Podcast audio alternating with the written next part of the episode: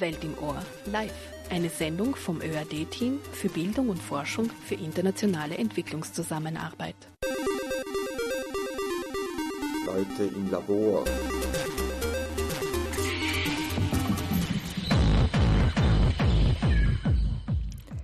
Herzlich willkommen bei Welt im Ohr, der Sendereihe der Abteilung Bildung und Forschung für internationale Entwicklungszusammenarbeit im österreichischen Austauschdienst, dem ÖAD. Der ÖAD ist die österreichische Agentur für internationale Mobilität und Kooperation in Bildung, Wissenschaft und Forschung. Mein Name ist Doris Bauer und in der heutigen Sendung befassen wir uns mit einem Thema, das im Prinzip jeden betrifft. Wir hier in Österreich sind mit stetig steigenden Preisen für Wohnungen, Grundstücke und Häuser konfrontiert. Die Städte werden immer größer und laufend werden riesige Wohnbauprojekte umgesetzt, um die Nachfrage zu bedienen. Auch in Ländern des globalen Südens ist die Frage nach Raum und Land eine immens wichtige, wenn es in unserer heutigen Sendung auch weniger der Wohnraum ist, der uns beschäftigen wird. Heute geht es um den Wirtschaftsraum, genauer den Landwirtschaftsraum im ländlichen Bereich. In Ostafrika zum Beispiel bedeutet der Zugang zu solchem Land die Existenzgrundlage für ganze Familien. Mein Land, dein Land, unser Land, deren Land, das ist der Titel unserer heutigen Sendung. Äthiopien hat in den letzten Jahren ein neues Landadministrationssystem aufgebaut, das den Zugang, den Besitz und die Nutzung von Land zukünftig regeln soll. Ein APPEAR-Projekt namens EdULand, das seit einem Jahr läuft, befasst sich mit der Thematik der Landrechte, aber auch auf akademischer Ebene mit der Ausbildung von qualifiziertem Personal, um mit der noch eher jungen Thematik der Landrechte in Äthiopien umzugehen. APPEAR ist das Austrian Partnership Program in Higher Education and Research for Development, das Hochschulkooperationsprogramm der österreichischen Entwicklungszusammenarbeit. Heute zu Gast bei mir im Studio ist Dr. Reinfried Mansberger vom Institut für Vermessung, Fernerkundung und Landinformation an der Universität für Bodenkultur Wien. Guten Abend, schön, dass du da bist. Ja, grüß dich, hallo.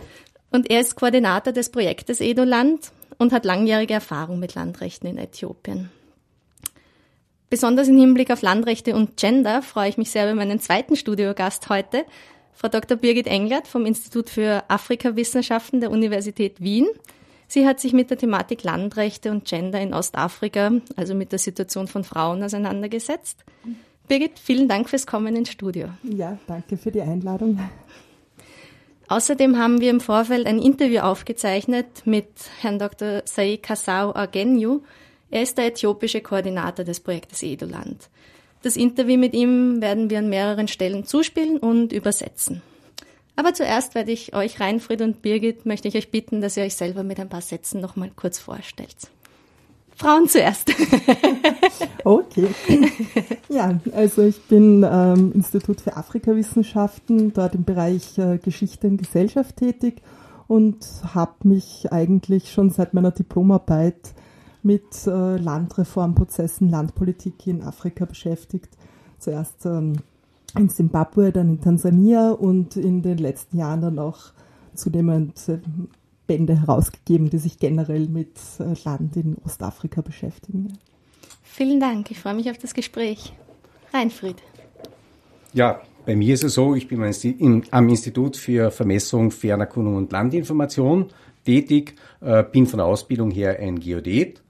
Bin eher ein Techniker, habe den Zugang eher zu Landadministrationssystemen, habe mich aber natürlich sehr, sehr intensiv mit Landrechten beschäftigt und eigentlich seitdem ich mit der Birgit gemeinsam im Jahr 2003 war das, eine gemeinsame Studie gemacht habe zu Gender- und Landrechten, habe ich eigentlich diesen Zugang erst bekommen zu den Landrechten, was mich natürlich sehr, sehr interessiert und auch mein wissenschaftlicher Schwerpunkt beschäftigt sich mit diesen Landadministrationssystemen. Dankeschön.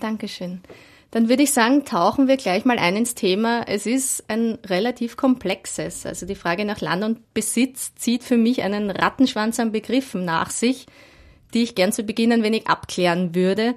Was versteckt sich hinter Begriffen wie Landeigentum, Landbesitz, Landnutzung, Landrechte, Landzugang? Wo liegen die Unterschiede, wo die Gemeinsamkeiten? Vielleicht du, Reinfried. Ja, also eigentlich ist alles definiert über Landadministrationssysteme. Eigentlich auf der einen Seite haben wir das Stück Land, üblicherweise eine ländliche Einheit, kann ein Grundstück sein, bei uns war es auch Parzelle. Auf der anderen Seite haben wir irgendein Subjekt, das kann sein eine Person, das kann sein auch irgendeine andere juridische Person. Und dazwischen gibt es dann die Definition über Zugangsmöglichkeiten und Eigentumsrechte von Land. Eigentumsrechte können sein Verkaufsrecht, können sein Recht, um das Land zu belehnen, kann sein. Verschiedenste Unterschiede oder Möglichkeiten gibt es. Es gibt auch Eigentumseinschränkungen bei Land und Landnutzungsrechte. Und all diese verschiedenen Unterschiede werden wir natürlich im Laufe der Sendung herausarbeiten, sind in den Ländern ganz unterschiedlich geregelt. Und Eigentum, was man so eigentlich unter Eigentum versteht von Land, hat man immer das Gefühl, man kann machen, was man will. Aber wir werden dann schon hören, dass es da schon sehr, sehr starke Eigentumsbeschränkungen gibt und dass das nicht nur in Afrika so ist, dass das eigentlich überall auf der Welt so ist. Ja. Okay, dann würde ich sagen, dass wir zu dieser allgemeinen Situation jetzt in Bezug auf Landzugang und Nutzung, dazu haben wir auch Sae befragt heute in der Früh und ihn würde ich gerne jetzt zuspielen. Wir werden direkt im Studio übersetzen, da das Interview erst heute war. Access to and control to land is, especially in Ethiopian condition, very crucial. Zugang zu und Kontrolle von Land ist besonders im äthiopischen Kontext sehr wichtig. Äthiopien lebt von Landwirtschaft. Circa 83% der Menschen leben in ländlichen Gebieten. Landwirtschaft ist der wichtigste Wirtschaftszweig. Land die wichtigste Existenzgrundlage. Jeder Bewohner über 18 in Äthiopien hat das Recht auf Land, ohne dafür Zahlungen leisten zu müssen. Sie können dieses Land im Rahmen verschiedener Programme beantragen. Außerdem können sie Zugang zu Land mieten, erben oder über andere Systeme erwerben. In ganz Äthiopien gehört das zu bewirtschaftende Land der Regierung und den Einwohnerinnen Äthiopiens. Farmer haben das Recht auf unbefristete Landnutzung. Sie dürfen dieses Land vermieten, verschenken, vererben und haben auch noch weitere Rechte. Das einzige Recht, das ihnen verwehrt bleibt, ist, das Land zu verkaufen. Der Grund dafür ist, dass Farmer dann ihr Land verkaufen würden und abwandern, was zu einer sozialen Krise führen würde. Denn die Städte haben nicht die Kapazitäten, alle Abwanderer aus den ländlichen Gebieten aufzunehmen. Darum gehört das Land rechtlich der Regierung. Cities are not developed to that extent, assuming this government is not voluntary for any farmer to sell his land. That is why the ownership is for the government and people Ethiopia. Ja, das war ein kurzer Überblick, eine kurze Einleitung ins Thema von Sae. Möchte jemand dazu was sagen? Oder nehmen wir es einfach als Einstieg hin? Nein, ich glaube, er hat schon gesagt, was ein Landadministrationssystem ausmacht und dass es auch unterschiedliche Modelle gibt, wie es ist. Das Eigentum kann beim Staat sein und die Personen, die Leute haben Nutzungsrechte, aber es kann auch, wie in anderen Ländern, auch das Eigentum bei den Personen sein. Und das kann sich auch im Laufe der Zeit, im Laufe der Geschichte können sich diese Systeme verändern. Und gerade in Äthiopien haben sich die Systeme ja diesbezüglich mehrmals verändert. Also das ist ein Land mit sehr, sehr vielen unterschiedlichen Landverwaltungssystemen. Ja, das ist eine wunderbare Überleitung zu unserer nächsten Frage, aber wir werden vorher eine kleine Musikpause machen.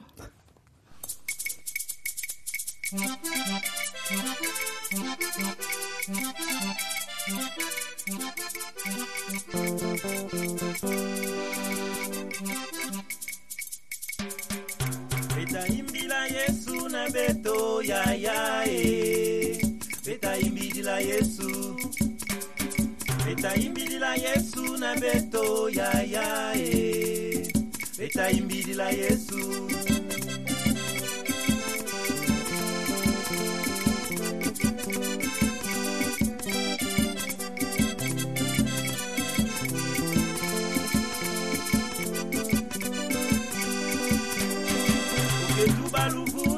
Bamba ya ya e Beta sadila Yesu Oke tubaluvunu ya bamba ya ya e Beta sadila Yesu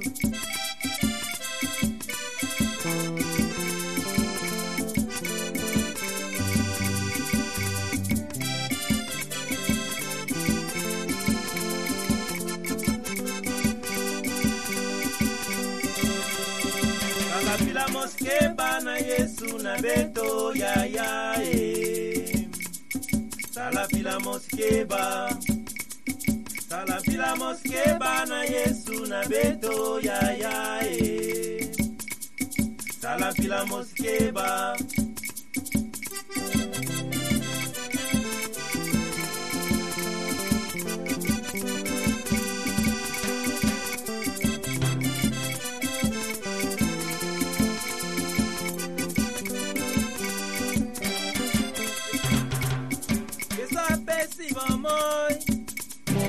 Sapesi bomoy na ba oyo nyoso bakosalela ye sapesi bomoy na ba oyo nyoso bakosalela ye sapesi bomoy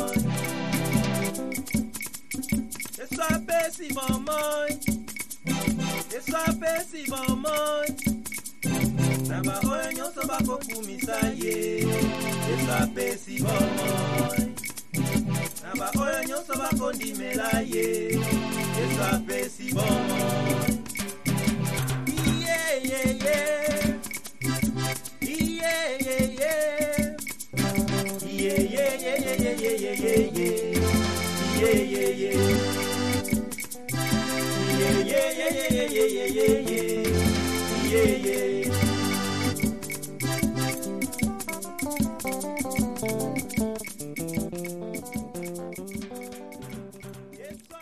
Willkommen zurück im Studio bei Welt im Ohr, live aus dem Funkhaus, Freitagabend. Unser Thema heute sind Landrechte und Landzugang in Äthiopien und Ostafrika. Und wir haben vorher vor der Pause gerade über, was ein Mensch mit seinem Land machen darf und wem das Land gehört in Äthiopien gesprochen. Und Birgit wollte dazu noch was ergänzen.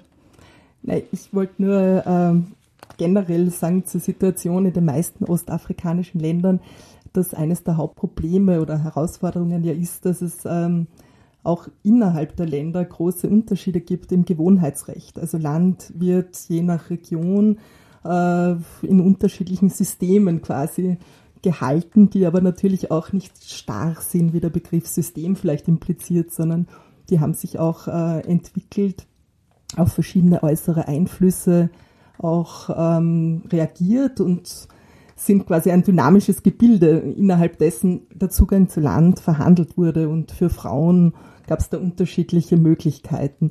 Auf der anderen Seite gibt es jetzt eben durch diese Landreformprozesse in den meisten Ländern ein formales System, das in den meisten Fällen auch bereits im Kolonialsystem eingeführt wurde, aber jetzt durch diese Reformprozesse eben weiter vorangetrieben wird. Andererseits ist die Umsetzung oft sehr, sehr langsam und es entsteht durch diese Dualität eigentlich eine Rechtsunsicherheit. Und das hat sich gerade für Frauen in vielen Fällen als negativ ausgewirkt, weil einfach dann der Stärkere bestimmen kann, an welchem Recht wir uns jetzt in einem konkreten Konfliktfall orientieren. Und ich glaube, Äthiopien ist ein bisschen eine andere Situation jetzt, eines der wenigen Länder, wo es auch wirklich Studien gibt, die sagen, ja, Landregistrierung hat sich positiv ausgewirkt. Also das finde ich spannend. Ja, also soll ich eine Frage stellen oder möchtest du gleich anschließen? Nein, ich glaube, ich kann da schon anschließen. Ich glaube, die Landadministrationen an sich sind nicht immer die Universallösung für alle Dinge. In Äthiopien hat es insofern funktioniert, dass das Landadministrationssystem sehr schnell aufgebaut worden ist. Es war Geld da und man hat sehr schnell diesen Zuordnungsteil gemacht, auf welches Land gehört welchen Leuten. Und wenn man vom äthiopischen Landadministrationssystem spricht, dann müssen wir eigentlich sagen, dass das Ganze wird in 2 Stufen aufgebaut. Ja, ich bremse dich jetzt ein, weil wir kommen da später noch ein bisschen genauer drauf zu sprechen. Ich würde jetzt gerne ein bisschen zurückgehen in der Zeit, weil du vorher auch gesagt hast, das hat sich in Äthiopien sehr oft geändert, die Verwaltungssysteme. Wie kannst du es kurz umreißen? Wie hat sich Äthiopien historisch entwickelt? Äthiopien hat ja auch die Besonderheit, dass es nie zur Gänze kolonialisiert war und da quasi Alleinstellungsmerkmal hat. Ja, Äthiopien war auch nur ganz kurz kolonialisiert von den Italienern, was natürlich auch einen gewissen Nachteil gehabt hat, weil die Kolonialisten haben ja eigentlich sehr, sehr viel Infrastruktur in den Ländern gebaut. Das war natürlich in Äthiopien damals nicht gegeben. Die Geschichte war natürlich so, wir alle kennen, oder ich in meinem Alter kenne natürlich noch den Kaiser Haile Selassie und das war ein feudales System. Und dann später hat aber Äthiopien auch ein kommunistisches System gehabt. Diese also wir sind jetzt in den 20er, 30er Jahren, ja, 40er schon. 70, ja, die 70 war eigentlich die feudale Herrschaft. Und anschließend haben wir dann auch die Kommunisten gehabt, wo dann alles öffentliches Land gewesen ist. Und dann erst wieder in den 90er Jahren, als die Derg-Regierung dann gestürzt worden ist, hat dann wieder ein gewisser Demokratisierungsprozess stattgefunden und es ist wiederum zu einer Neuverteilung von Land gekommen. Und das ist natürlich immer eine große Spannung, wenn es zur Neuverteilung von Land kommt oder auch jetzt bei der letzten Stufe, wer ist wirklich dann der Landnutzer und wer ist der Landeigentümer? Welche Zeit nimmt man her?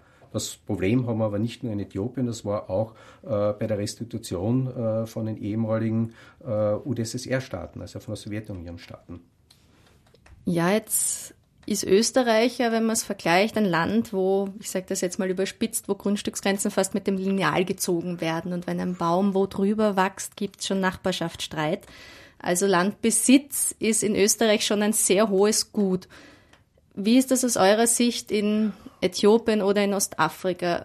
Da besitzen die Leute ihr Land ja nicht. Wäre das für Sie undenkbar, Land zu besitzen? Hat das einen Stellenwert oder ist wirklich die Nutzung, die wirtschaftliche Nutzung für Sie, dass Sie sagen, also gibt es so diesen... Also ich bin kein Jurist, aber ich weiß noch aus meiner Vorlesung, als der Professor gesagt hat, unterscheidet zwischen Besitz und unterscheidet zwischen Eigentum. Besitz ist eigentlich derjenige, der es gerade nutzt, der ist der Besitzer. Also Landeigentümer ist es so. Ich glaube, für viele hat natürlich Landeigentum schon was Besonderes, aber Landnutzung und das Landnutzungsrecht ist natürlich schon auch eine besondere Sache. Und der Sae hat das auch sehr schön gesagt, ein großer Unterschied natürlich zwischen Landeigentum und jetzt Landnutzungsrecht ist, ich kann frei verfügen über das Land, ich kann das Land auch verkaufen. Das heißt, der große Unterschied im darf ich es verkaufen oder darf ich es nicht verkaufen? Ja, wobei das aber auch wieder immer nationales Recht ist, was erlaubt ist und was nicht erlaubt ist. Ja. Ja. Aber ich glaube, wichtig ist auch zu sehen, dass auch im Gewohnheitsrecht individuelle Ansprüche immer bestanden haben. Also dass das keineswegs irgendwie mit kollektivem Besitz gleichzusetzen ist. Es gibt sehr wohl auch Teile, die dann kollektiv besessen werden, als Weideland in etwa. Aber eigentlich ist ein Prozess der Individualisierung von Land bereits im Gewohnheitsrecht geschehen. Und bei der Registrierung, die jetzt eben neu eingeführt wird, geht es quasi darum, diese bereits bestehenden individuellen Ansprüche auch einfach formal festzuschreiben, in einem Grundbuch einfach einzutragen. Ja, dann bleiben wir jetzt dann bei den Landadministrationssystemen, aber du darfst immer noch nicht weiter darüber erzählen, weil wir haben auch dazu Sae befragt und ich würde gerne den zweiten Teil des Interviews mit ihm einspielen und dann darfst du ergänzen, kommentieren und dich hier auch einbringen. It is establishment differs from region to region. In Ethiopia, there are about 9 administrative regions and 2 city administrations. So, das Landadministrationssystem wurde in Äthiopien von Region zu Region aufgebaut. In Äthiopien gibt es ungefähr 9 Verwaltungsbezirke und 2 Stadtverwaltungen. In der ersten Region wurde 1989 mit der Registrierung und Zertifizierung begonnen, in der zweiten in 2002. Danach folgten andere Regionen, die von den Erfahrungen dieser früheren Verfahren profitieren konnten. Heute schreiten diese Verfahren in allen Regionen voran. Wenn jemand Land unter Zwang enteignen möchte, hat der Farmer eine legale Möglichkeit, mit seinem Fall vor Gericht zu gehen und diesen auch zu gewinnen. Vor allem Frauen, ältere Menschen und Menschen mit Behinderungen profitieren von diesem Verfahren. Wenn jemand ihnen ihr Land wegnehmen möchte, haben sie durch die Registrierung einen sehr guten Schutz.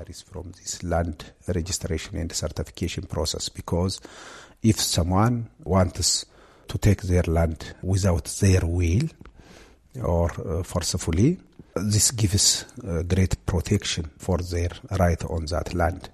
Ja, hier muss man dazu sagen, dass natürlich die Enteignung ist eine Sache, die gibt es überall.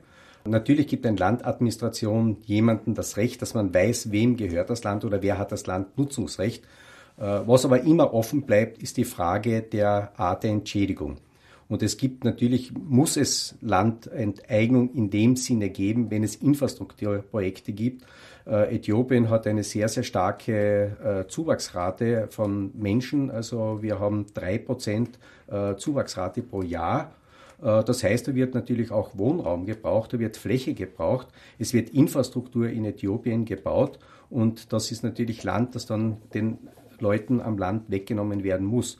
Was gesorgt werden sollte oder wofür gesorgt sein sollte, das sind anständige Entschädigungen und auch, dass die Leute, die halt früher am Land gearbeitet haben, anderwertige Berufs- und Jobmöglichkeiten bekommen. Ja, wir gehen auch da nachher nochmal drauf ein. Wobei ich gleich einhaken möchte, es ist natürlich nicht nur für Infrastrukturprojekte das Land quasi enteignet wird, sondern auch das Phänomen des Landgrabbing betrifft Äthiopien besonders stark. Ja, du darfst später darüber noch sehr viel sagen. Ich merke, okay. Ich habe heute ein bisschen falsch aufgebaut. Ihr greift mir alle meine Fragen vor. Gut. Ich möchte kurz bei dem bleiben, was Sae gesagt hat. Ich hatte ihn gefragt, wer wird profitieren, wer wird vielleicht weniger profitieren, und er hat es mir in dem Interview dargestellt, es ist eine Win-Win-Situation für alle quasi. Also die Leute werden registriert, also ihr Land wird registriert, sie haben Rechte, sie können nicht mehr einfach so enteignet werden. Jetzt wollte ich euch fragen, wie ihr das seht. Ist es eine Win-Win-Situation? Wer sind die Gewinner, wer sind die Verlierer? Birgit? Also ich habe mir nur gedacht, wie ich Sae jetzt zugehört habe, dass er das natürlich schon sehr idealtypisch schildert. Und ein bisschen ausklammert, dass natürlich die Umsetzbarkeit von diesen Ansprüchen vor Gericht beispielsweise sehr wohl damit zusammenhängt, welche soziale Position jemand hat. Und dass Frauen in der Regel da aufgrund ihres geringeren Bildungsniveaus, schlechteren Vernetzungen, allen möglichen Faktoren, die es da gibt, eben nicht so gut aufgestellt sind, um ihr Recht auch tatsächlich durchsetzen zu können. Das heißt, selbst wenn sie das Recht hätten, haben sie gar nicht die Möglichkeit, jetzt so weit zu gehen, dass sie vor Gericht gehen und das wirklich einklagen würden. Ja, also einige sicher, aber aus vielen anderen Ländern wissen wir, dass viele Frauen da Hemmnisse haben, ihr Recht durchzusetzen. Oder selbst wenn sie es vom Gericht vielleicht zugesprochen bekommen, dann die Umstände so sind, dass ihnen das Leben einfach schwer gemacht wird, etwa durch eine Schwiegerfamilie. Gerade Witwen sind betroffen, geschiedene Frauen. Also ja, alle Frauen, die auch in Österreich schwierigere Bedingungen haben, sind natürlich auch in afrikanischen Ländern besonders eingeschränkt. Ja, jetzt noch meine Frage, ich frage es ein bisschen provokativ, ist dieses Landadministrationssystem, was jetzt in Äthiopien etabliert wurde, Sae sagt später auch noch, es gab viel Hilfe von westlichen Organisationen, ist das ein westliches System, was nach Afrika gebracht wurde, in der Hoffnung, dass es funktioniert? Also natürlich hast du vollkommen recht, es ist ein westliches System, es sind westliche Geldgeber, es ist auch die US-Regierung dabei und natürlich hat man versucht, immer das System, das man selbst im Land hat, dort aufzubauen.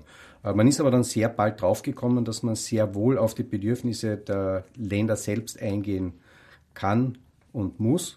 Und es ist dann schon etwas passiert, dass man da etwas adaptiert hat, dass man auch gesagt hat, wie bringt man die informellen Rechte besser hinein ins Grundbuch. Also hier hat man schon Überlegungen gemacht, wie das passieren kann und im gesamten Prozess. Aber natürlich ist das westliche System und es ist aber ein weltweites System, auch diese Landadministrationssysteme.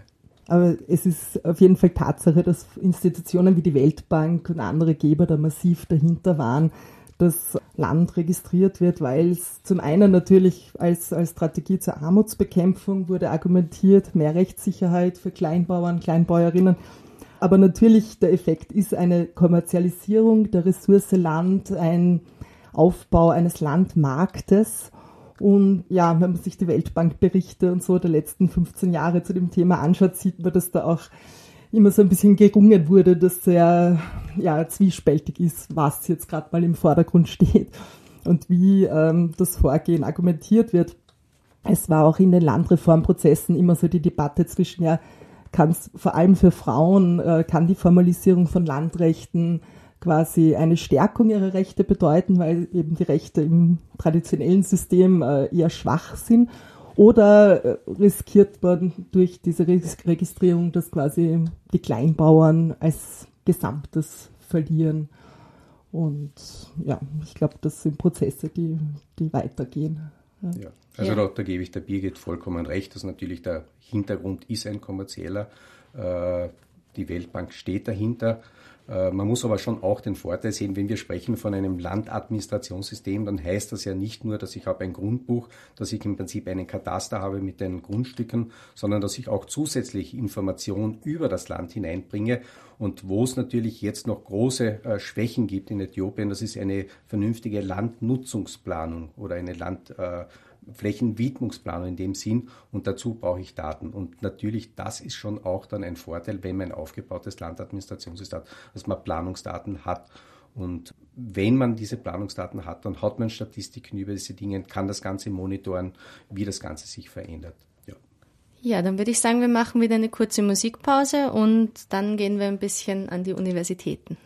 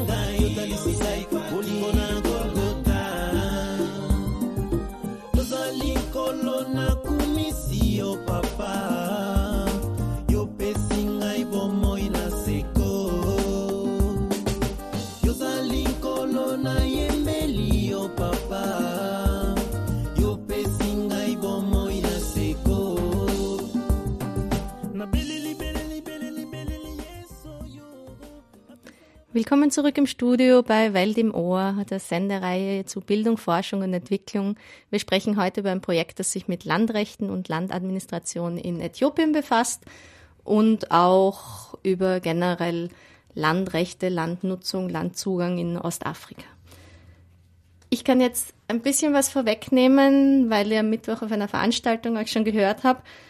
Ihr habt im Vorfeld des Projekts erkannt, dass es einen eklatanten Mangel an Fachpersonal geben wird in den nächsten Jahren, die die diese Landadministrationssysteme betreiben. Könntest du uns zuerst mal kurz ein paar Sätze über das Projekt generell sagen, damit wir das haben, und nachher auf die akademische Seite eingehen, also der Lehrgang, den ihr macht? Ja, Reinfried, bitte. Also unser Projekt heißt EdULand und es ist eigentlich der Aufbau von einem Ausbildungssystem in Äthiopien, speziell an der Debre Markos Universität. Dort wollen wir ein Landadministration-Kompetenzcenter installieren. Es wird gemeinsam gemacht mit der Universität Debre Markos, mit der Universität in Bahir Dar und auch mit der TU in Wien. Das sind unsere Projektpartner.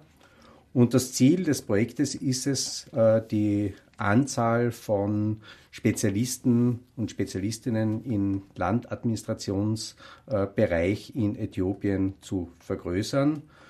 Wir wollen aber auch gewisse Studien machen im Rahmen dieses Projektes, einerseits um die Möglichkeiten der Fernerkundung und von geografischen Informationssystemen auszuloten für die Gewinnung über Landinformation, auch um möglicherweise jetzt diesen zweiten Schritt von Landzertifizierungsprogrammen in Äthiopien etwas zu verkürzen, indem man halbautomatisiert aus Luftbildern oder Satellitenbildern, hochauflösenden Satellitenbildern, Grenzen vorinterpretieren kann.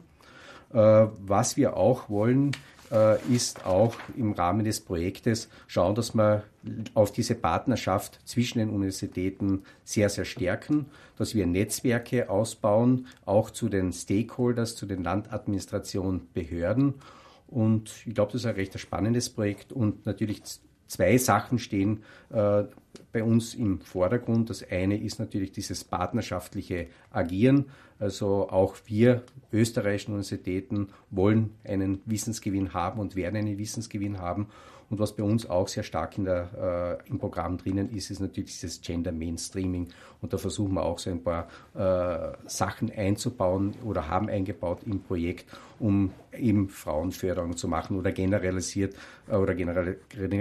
gesagt diese marginalisierten Gruppen zu forcieren.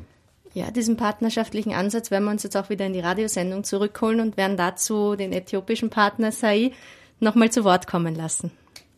Land Administration Program as a discipline has been launched recently. Landadministration als akademische Disziplin ist in Äthiopien jung. Vor 10 Jahren wurde sie an der Universität von Bahir Dar durch die Gründung des Institutes für Landadministration gegründet. Es gibt heute und in naher Zukunft einen großen Mangel an Fachkräften in diesem Bereich. Es wird versucht, Personal aus anderen Disziplinen mit Kurzprogrammen dafür auszubilden, aber man kann nicht über Kurzprogramme einen ganzen Berufsstand aufbauen. Darum werden Universitäten über die Regierung dazu aufgefordert, Programme für Landadministration zu implementieren, um diesen Mangel auszugleichen. Äthiopien hat dieses Problem erkannt und versucht, Programme mit der Hilfe von europäischen Förderinstitutionen zu entwickeln. Sie halfen mit Material und in manchen Disziplinen mit qualifiziertem Lehrpersonal. Hier halfen auch europäische Universitäten und auch das Institut der Bahir Dar University wurde mit starker Unterstützung von SIDA, der schwedischen Entwicklungsagentur, aufgebaut. Derzeit wird ein weiteres Institut an meiner Universität, der Debre Markos Universität, geschaffen, mit der Unterstützung durch das APPEAR-Projekt. Mit der Zeit wird das Problem gelöst werden und wir werden genug Personal im Bereich Landadministration haben. Opened another institute at Debre Markos University with the support of APPEAR project fund. So through time the problem will be resolved.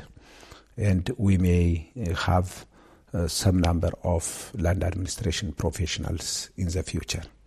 Reinfried. Ja, ganz kurz eine kleine Korrektur. Also das Institut für Landadministration oder das Landadministration Kompetenzzentrum ist erst im letzten Jahr im Rahmen des EPPEAR-Projekts aufgebaut worden. Die Universität besteht seit 10 Jahren. Und hat sich seitdem sehr stark entwickelt. Es war ganz am Anfang. Da ging es um das auf der Bahir Dar Universität. Bahir Dar Universität, das wurde erst im, darauf hat es bezogen. Okay. Ja, sonst Ergänzungen dazu, bis ich den Faden wieder gefunden habe? Ne?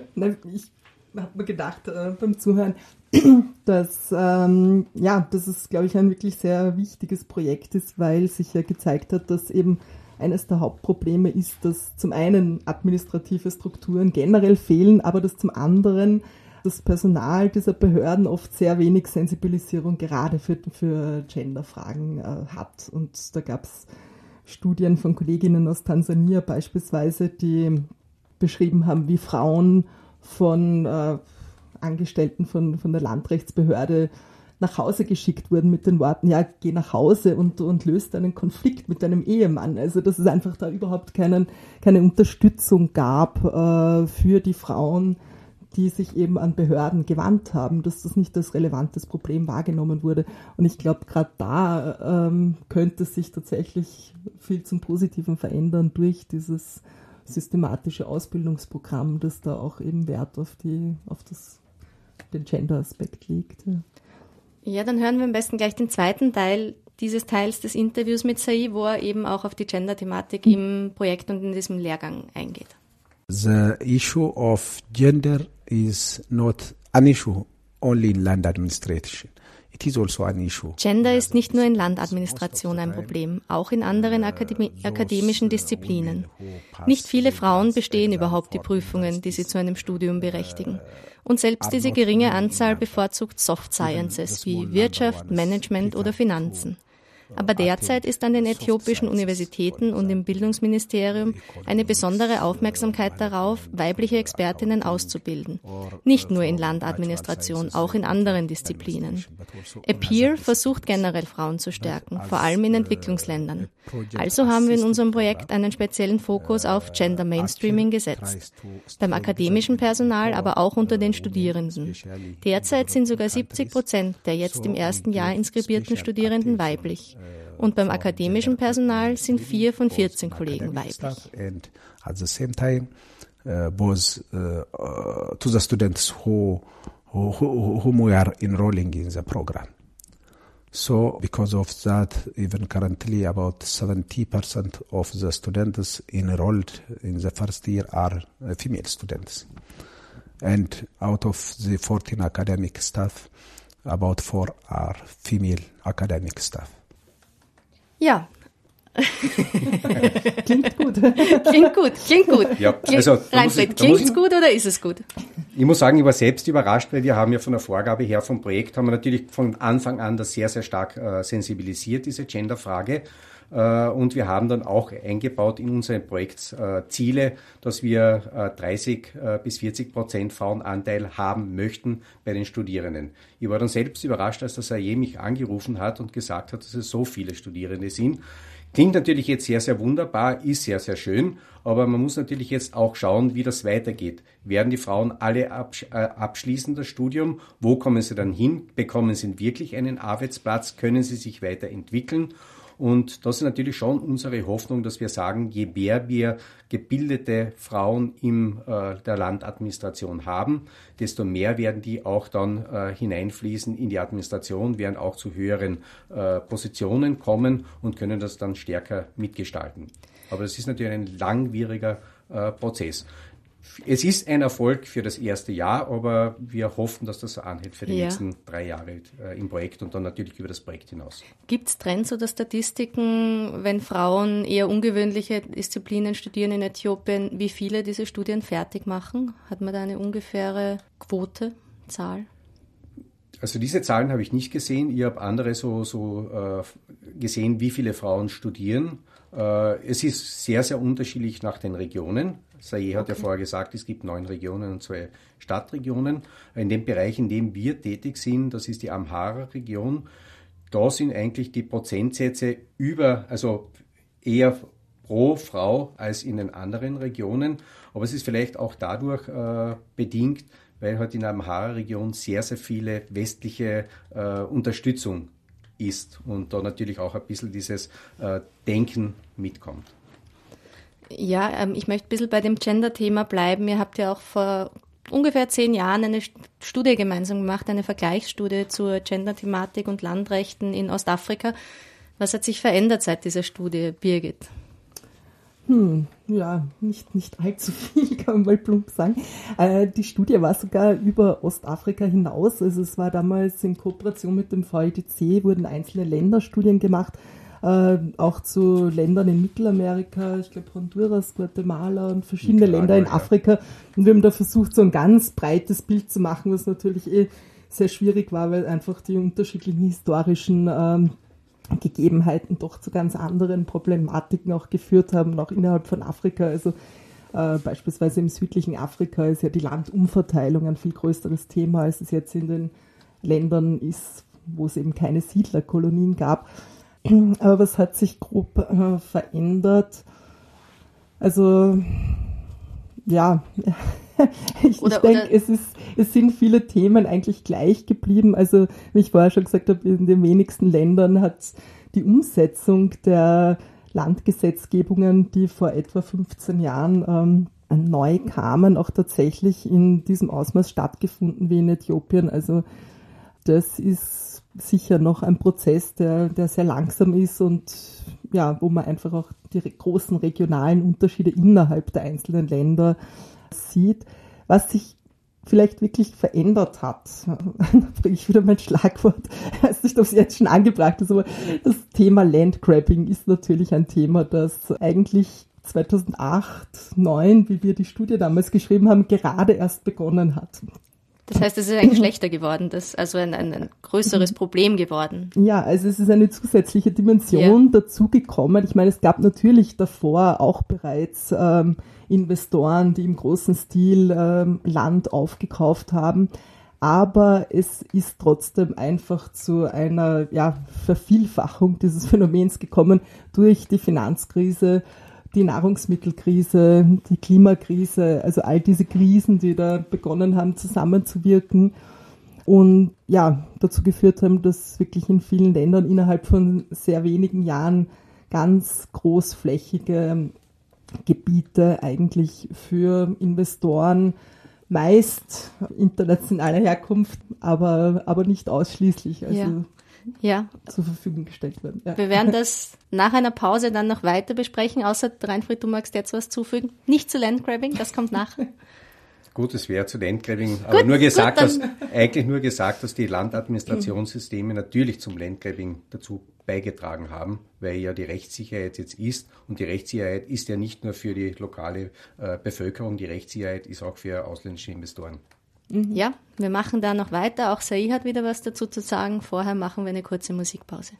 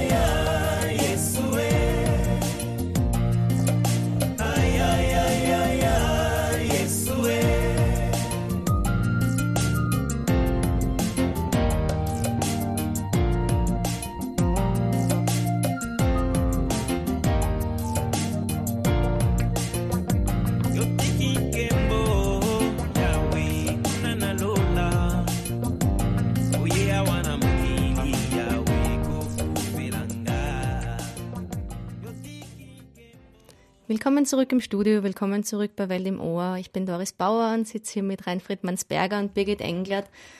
Und wir steuern straight ahead auf das Thema Landgrabbing zu, was uns auch in der Musikpause jetzt schon beschäftigt hat.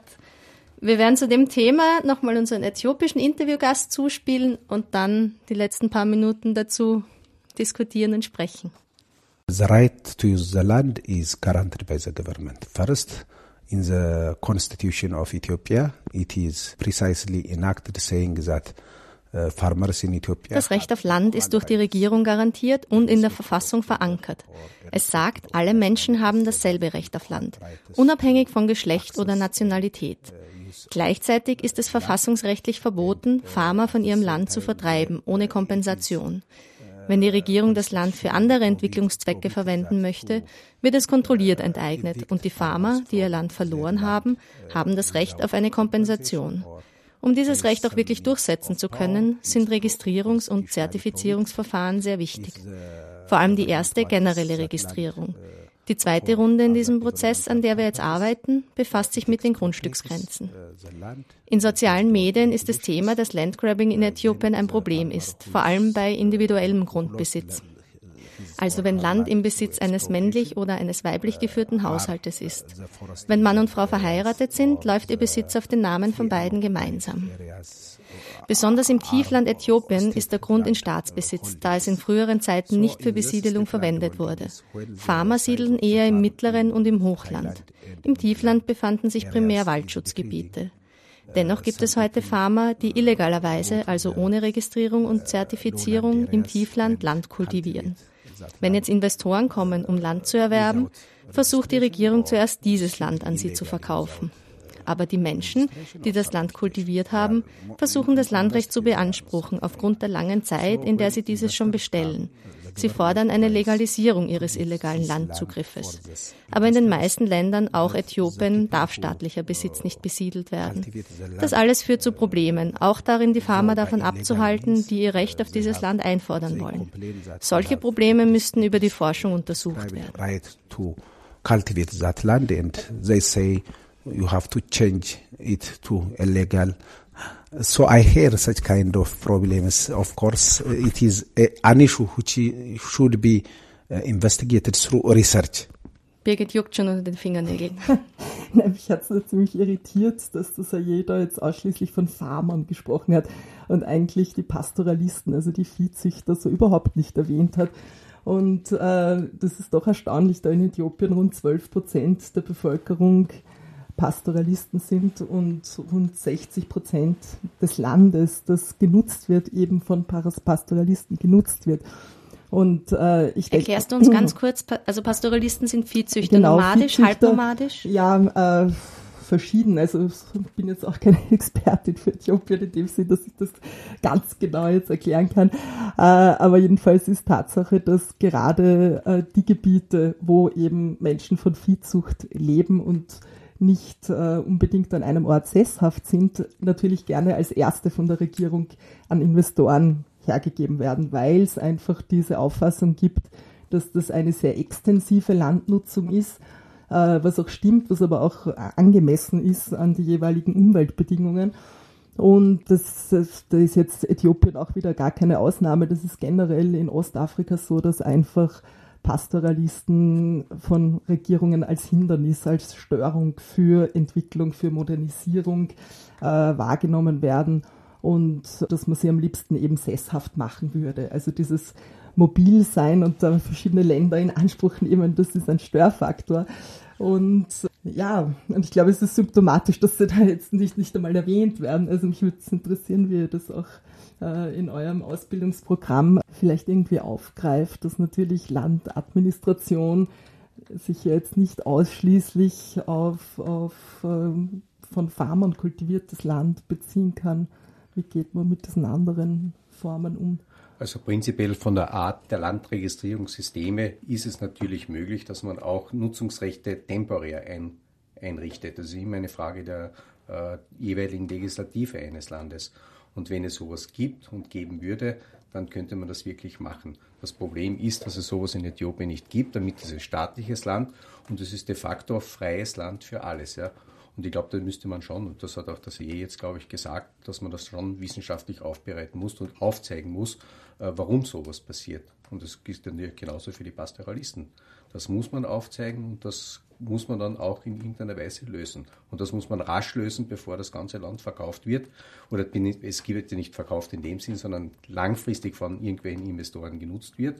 Und um nicht wirklich alles dann an ausländische Investoren zu geben. Ja. Also hier ist sicher äußerst der Nachdruck, dem zuzuwenden. Wobei ich da ein bisschen weniger optimistisch bin. Also ich glaube, es fehlt jetzt weniger da an Studien auch über das Problem, sondern wirklich auch an politischem Willen, diese Bevölkerungsgruppe auch wahrzunehmen als eine, die Rechte hat. Also ich glaube, das ist einfach wirklich eine tief sitzende Skepsis, freundlich ausgedrückt, gegenüber dieser Lebensform von Seiten der Regierung auch. Woher glaubst du, kommt diese Skepsis gegenüber dieser Lebensform, weil sie sich einfach nicht dem System unterordnen quasi? Also eigentlich in keinem der ostafrikanischen Länder Pastoralisten jetzt je bedeutende Rolle in Regierungen gespielt haben. Also es sind in der Regel nicht die ethnischen Gruppen, die tatsächlich Regierungsmacht haben. Und das ist sicher ein Aspekt. Und ich glaube, es hat auch wirklich was mit diesem Mobilsein zu tun. Also vielleicht, wenn man auch denkt, wie wir in Europa jetzt die Haltung gegenüber Roma und Sinti zum Beispiel, also mobile Bevölkerungsgruppen sind schwer greifbar. Und ich glaube, da geht es wirklich um tiefsitzende Emotionen auch oder Skepsis, abschätzende Haltungen. Ja. Aber ich möchte schon auch noch einen Aspekt von Landgrabbing aufgreifen. Ich glaube, wenn irgendwelche ausländischen Investoren kommen würden und das wirklich dann Geld investieren und sie machen damit natürlich auch einen Profit. Das Problem ist, dass natürlich bei vielen Betrieben erstens einmal, wenn Nahrung angebaut wird oder wenn irgendwelche nachwachsenden Rohstoffe angebaut werden, dass sie sofort aus Äthiopien exportiert werden, der Bevölkerung überhaupt nicht zugutekommen. Oder in jedem anderen Land, wo Landgrabbing betrieben wird und dass auch das Geld nicht im Land bleibt, sondern dass die Wertschöpfung ganz woanders ist.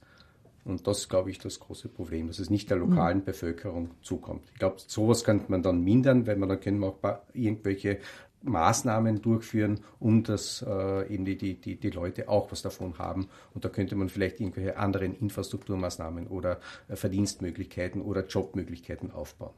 Ja, meistens werden ja Jobmöglichkeiten versprochen von den Investoren, aber in den wenigsten Fällen in diesem Ausmaß zumindest eingelöst. Und es gibt mittlerweile auch schon einige Studien, die zeigen, dass eben auch Frauen überproportional von Landgrabbing betroffen sind, weil sie in der Regel dann eben nicht die Jobs bekommen in diesen Großbetrieben und oder eben ihre Landrechte die ersten sind, die quasi vergeben werden.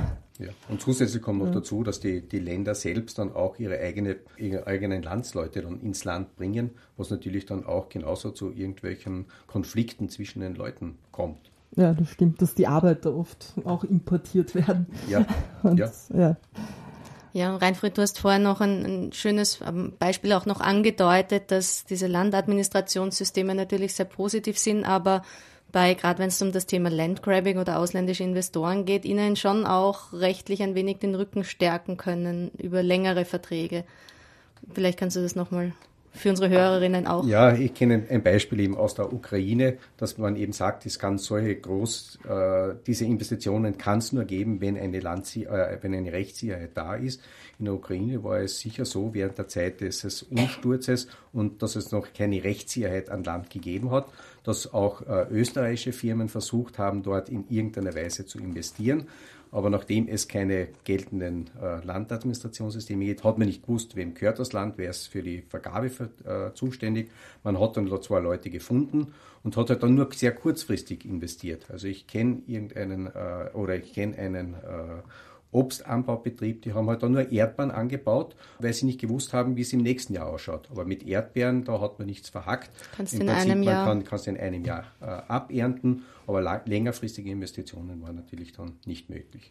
In Äthiopien ist es schon so, dass die Länder oder dass die Staaten oder diese Leute, die halt investieren, längerfristige Verträge oder sehr langfristige Verträge kriegen. Und das ist natürlich schon auch ein gewisses Problem, weil die Rückgängigkeit dann natürlich auch festgeschrieben ist durch die Landadministrationssysteme.